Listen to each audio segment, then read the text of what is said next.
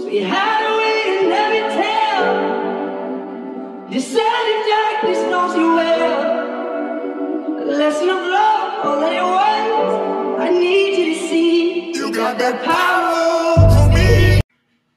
Hello, beautiful people. Welcome back to my podcast. Welcome back to another episode of Realistically Speaking. Uh so uh, Romans, friends, countrymen, lend me your ears. Uh so I texted my ex.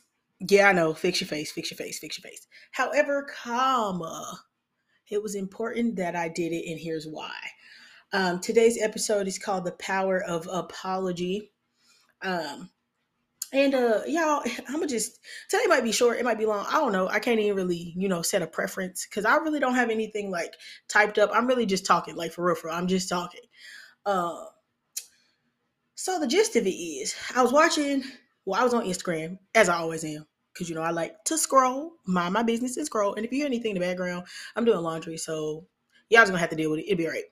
Anyway, so I was on Instagram and I saw this little clip of Lauren London talking to, I want to say her name is Angela. Don't quote me wrong. But she got a podcast. I think it's like Angela IRL. Anyway, she's like real big on the on the radio. Like I know her face, so I mean I know she's not gonna ever listen to this. But if you do, girl, I'm sorry if I said your name wrong or I called you the wrong name. Anyway, but I saw a little clip. It was like one minute, and Lauren London was talking about like the power in like, or at least the difference between like possessing someone and experiencing someone and experiencing someone. And um friends, I ain't gonna lie to you, um, I can be a little possessive with my significant others because they mine. but I'm trying to work myself out of that mindset. And she was talking about how she didn't really come to that realization that that was even the mindset that she was in until after, you know, Nip um, passed. Um, and she said it in like the best way possible. She was like, after I was in, I didn't realize it until after I wasn't in relationship that like you possess people, you don't experience them. And you know, because I am possessive by nature, it took me a second to realize like, you know, maybe I should probably apologize for that. Um, like I told y'all in the last uh, episode, and like I will forever tell y'all, I don't come here to lie to y'all. It's not who I am. I'm gonna keep it a band three thousand. That's just what I do. Um, so yeah, I had to share with y'all that I did that because the conversation went really well. I I I texted him and I was just like, you know, it took me a minute to realize, and you know, hindsight is twenty twenty. I guess I'm not gonna read y'all the text messages because that's none of your business.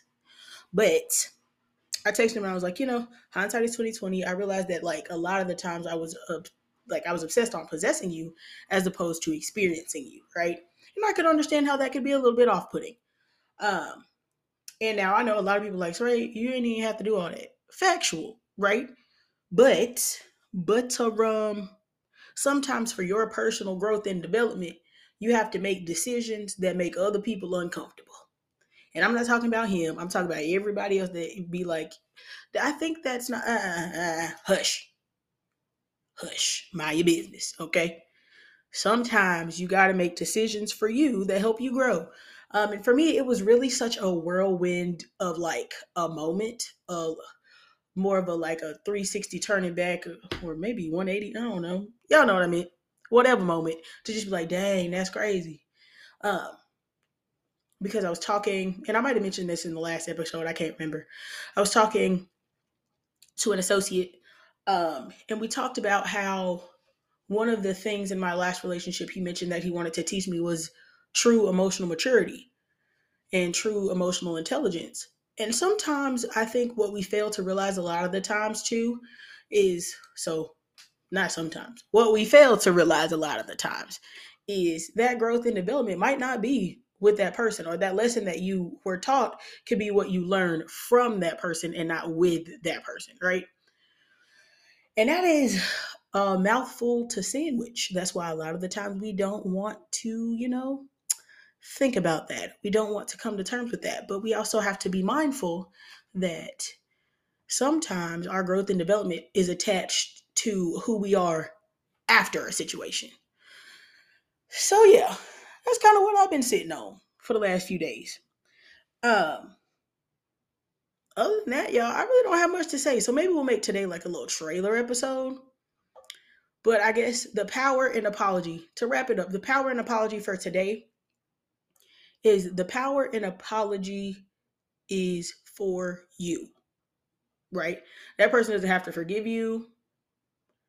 The power in apology is for you to be able to admit to yourself and to somebody else that, yo, I might have goofed in this situation, but because I can now realize that I goofed,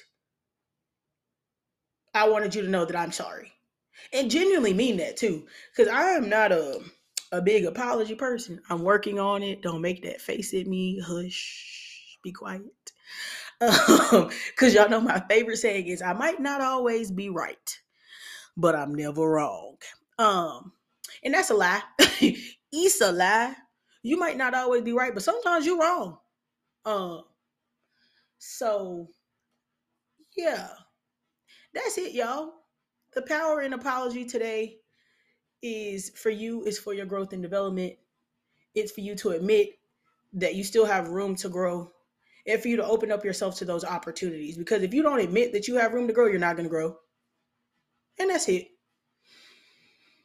Okay. Check back in next week for another episode of Realistically Speaking. And I'll actually have something to say, y'all. I promise. All right. Bye.